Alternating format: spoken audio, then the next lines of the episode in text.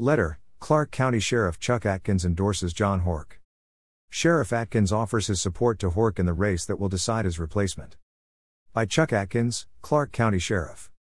Editor's note Opinions expressed in this letter to the editor are those of the author alone and do not reflect the editorial position of Clark County, Today.com. As a 43 year veteran of law enforcement, all with the Clark County Sheriff's Office, and currently the elected Sheriff of Clark County, I feel it vitally important that I speak up about who the next sheriff of Clark County should be. As a member of law enforcement and a citizen of Clark County, I have had the privilege to work with and supervise John Horch throughout his entire career. I appointed John Horch as the Clark County Sheriff's Office Chief Criminal Deputy, and he has worked alongside me and the management staff through the pandemic, social unrest, and unprecedented police reforms.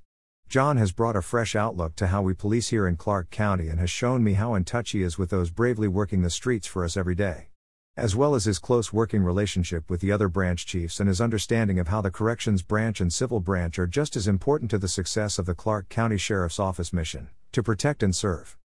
I have known and worked with both candidates over their long careers in Clark County law enforcement, and in my opinion, it is a clear choice who is primed and ready to take over as the new sheriff and lead us into a new era of policing. I fully endorse and 100% support Chief Deputy John Horch as our next sheriff.